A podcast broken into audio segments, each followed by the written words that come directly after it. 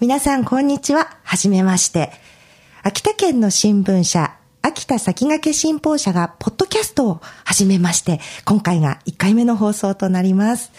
では、まずは自己紹介から、私、MC を務めます、フリーアナウンサーの武藤彩子です。よろしくお願いします。あ、ありがとうございます。そして、私のお隣が、えー、秋田先駆け新報社社会部長の小松義和さんです。お願いします。はい、小松です。よろしくお願いします。よろしくお願いします。えーまずはですね、この、あの、ポッドキャストの番組名なんですけれども、マンズネマレです。マンズネマレ。マンズネそう。うん まあ、どういう意味か、まあ、秋田の方ほとんどご存知かなと思いますけどと思いま、すけどね、ええあのーまずここに来て座って一緒に話しようよと。学校でもつまんでと。が来ないけど、え実は私と小松さんは同い年でしてあのねうなさぎ年。なんだ。昭和50年生まれで、うん。そうそう。まあ、同期っていうか、まあ、違う会社ですけど社会人のスタートが一緒そうそうそう。同じメディア界でねそう。頑張ってきたんですよね。そうです。私はあのちょっとね秋田市の山王のね、あるテレビ局で社会人としての第一歩を踏み出しまして、小松さんは、えー先駆け新報社最初は？最初社会部？うーんとね経理部っていう内勤でしたけどあも2そうなんです年目から社会部。社会部、うん。ああね。な長いです。ね長いですよね、もう本当ねあの頃ね就職氷河期で大変だったじゃないですか私たちの時代ね。我々は。本当ね、えーそんなこんなで、えーやってきた2人が、はい、ここでポッドキャストをやることになりまして。まいいやいやいやこちらこそお世話になってます、えーこのポッドキャストでは秋田先駆け新報の記者の皆さんが日々の取材活動で得たとっておきのお話ですとか裏話裏話、裏話を交えて、裏話メインに、はい、皆さんに聞いていただけるように、こう、井戸端会議みたいな感じで、うん。はい。学校ネスドも学校ないね学校はないね、うん。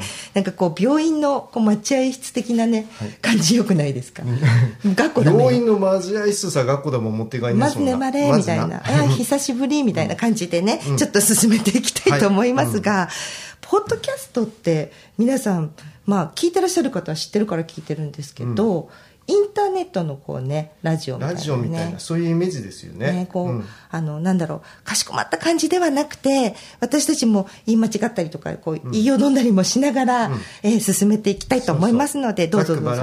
はい、うん。お付き合いください。お願いします。はい。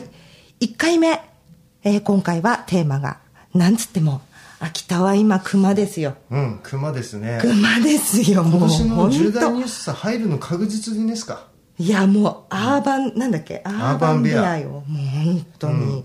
なんだこりゃって感じですよね。そうそう。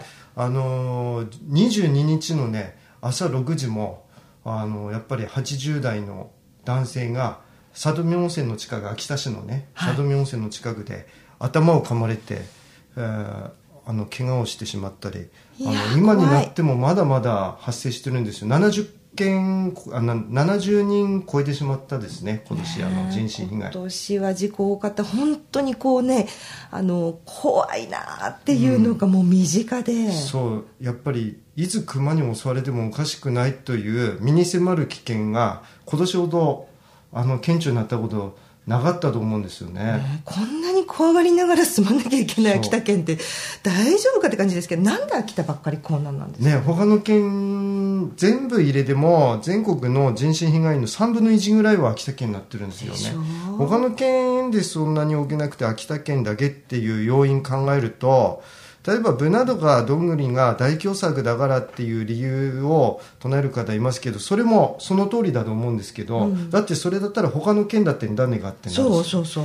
でじゃあ何が違うかっていうとやっぱり過疎化とか人口減が他の県に比べて秋田県すごく著しく進んでるっていうことがあの結局熊とかの野生動物界と人間界の陣取り合戦の中で人間側が曲げ始めてきてるってそういう熊の生息域が広がってきてる、人間の方に押してきてるっていうのが背景にあるんじゃないかっていうふうに私見てるんですよね。もう一つは取材してますからね。そううん。ですね長くやってきてそう思ってるのと、実際航空写真とかで比べるとあのやぶ化していった場所が明らかに2 3 0年前に比べて増えてるんですよ。耕作放棄地とかそういったことがヤブ化の原因になってて、うんうんでそこさほらハンターの人々が高齢化してあの有害駆除してけれって頼まれても全部全部できなくて、そういうのが重なってどんどん繁殖がうん進んだ結果、今年のような状況が起きてしまったんじゃないかなっていうふうに見てます。うん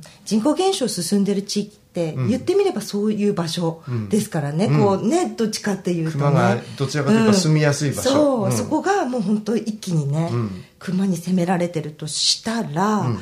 これはいつまでこれがしよむ昔っていうか以前のやつ見るとくああのお腹減ってよく寝れなくて動最後まで動き回って冬眠の直前まで動き回って雪降ってからも動き回る痩せ熊なんて見られたりしてるんですよ過去のケーあス見ると。痩せてる熊ね、うんはい、もう雪降ってからも、うん。雪の上歩いて食べ物探してるわけですよ。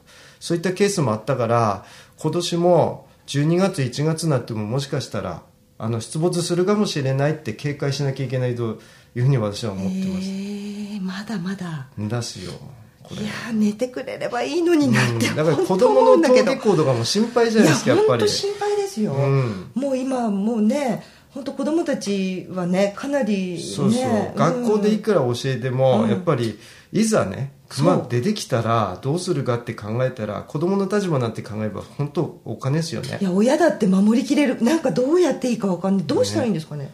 あのデータ上お医者さん怪我の治療したお医者さんたちの統計みを話聞くと8割ぐらいは首から上を狙われてるということが分かってるんですよ。首やとか頭部を狙われてるはいはい。まあそこ動物にとっての急所だっていうことを熊は分かっててうん。襲ってくるわけですよ。そこを狙って。なのでランドセルとか子供を背負ってるんであればずり頭の方にずり上げて小さく体をかがめるとかっていうことがやっぱりあの最善の策っていうかこう上に？グッと？そうそう。いけるかな？いざ熊いるところでこうグッと。かねとにかくでも首だけは絶対守んないと、あ首ね、うん。はい。一番噛まれで出血しやすいので、うん、えーもうじゃあもうとりあえず学校から帰ってきてももうランドセル背負ってきなさいってどこへ遊びに行ってきます。っ てランドセル背負ってきなさいみたいなリュックでもいいし。リュック背負ってきなさいってね、うん。うん。そうそう。とにかく首守る。首頭守るようにいや怖いです。大人も一緒ですけどねもちろんね、うんうん。うんうん。いやもう本当ねでもいや私いざ熊と遭遇したらやれる自信はあんまない。でもスプレー持ってるすべ。そういやいやスプレーは、スプレーは昔その取材の一環で取材した時があってもう10年ぐらい前だから今もしかしてスプレー進化してるかもしれないんですけど、その時にこうスプレーのこうわーってこうね切り見たくなるのをカメラに撮りたくて唐辛子スプレーのそうそうそう噴射されるやつを。噴射をね撮りたくてそうあの秋田市の山王のねあの敷地内、はい。会社の敷地内で実験をしたんですけど山王って住宅街そうそう。ビジネス街そのものですよね。私は水中メガネもしてたんだけど、うん。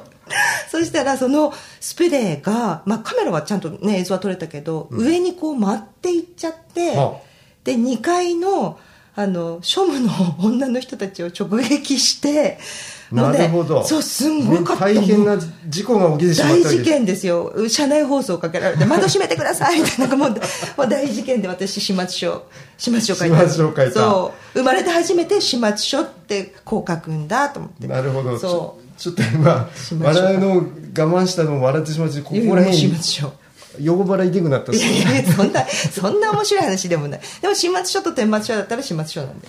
なんかわかんない顛末って書いた方がちょっと罪が軽くなりそうだと思ったんだけど 始末書ですって言われてね。まあそれいいんだけどでもあれいざ、シューってやるの結構勇気もいるし。うん、そうそう。だから持ってて安心って思うかもしれないですけど使えるかどうかってまた別の問題出すねいやと思う。が今綾子さんおっしゃったように市街地で使えば、うんちょっとねどういう別の影響を及ぼしそうじゃないですか、熊さだけ行ってければいいのも例えばペット連れてる時に使ったりすればペットさかかってしまったらどうするかとか、ね、あの近隣の人さ、風で行ってしまったら何とすればいいかとか、考えると市街地で使いにくいですよねなかなかね。だけどよっぽど練習して、熊に近づいてやるっていうのはちょっと現実的にどうなのかな、うん。自分ではいけるかなっていうところはあるけど、ね。でもなんか対策ないともう、うん。怖いです。うん、さっき言ったようにやっぱり恥合わせして、もう襲われるっていうのはどうしようもない状況になったらやっぱり首頭を守るっていうのが優先なんだけども、専門家の人たち今言ってるのはあれ公務員としてハンターを宿ったらどうかと熊だけでねがイノシシ度が猿度が日本かもあのう日本鹿とかいっぱいで、鹿ねうん、鹿、うん、カモシカは特別天然記念物がそれは別々、ううん。ん。うん、その鹿が出てたりしてきてるのでそういう野生動物のお害がいっぱい出てきてるってことも鑑みで、はい。今度あのー行政の方にハンターを置いて宿うっていう形がどうかっていうことを検討され始めてるんですよ。あ検討した方がいいって言われ始めてるんですよね。ハンターの皆さんいるっていうだけで心強さそうはそうそう。ありますよね。各市町村役場に置く必要もないと思うんですよ、うん。あの例えば県の地域振興局単位で置くとかとかね。うん、そういう形で運用してやると住民の安心感もなんぼか違うかなって思います、まあ、いずれにせよ熊の専門家はねこれからどんどん必要になりますね、うん。うんって感じはします。来年がもう怖いし。これからも気をつけなきゃいけないっていうことですねねはいということで、今回1回目熊のお話ではい。盛り上がりましたが、どうもどうも。はい。ありがとう以上で1回目は終了で2回目も続いてちょっと熊の話題と離れますけども、放送しますのでぜひ聞いてください、はい。では最後の挨拶いきますよ。はい。せーのヘヘババマンズあ、ちょっともう一回やりまして。もう一回やりまして。いいですかもう一回いきますね。せーの。ヘバマンズ。こんな感じ、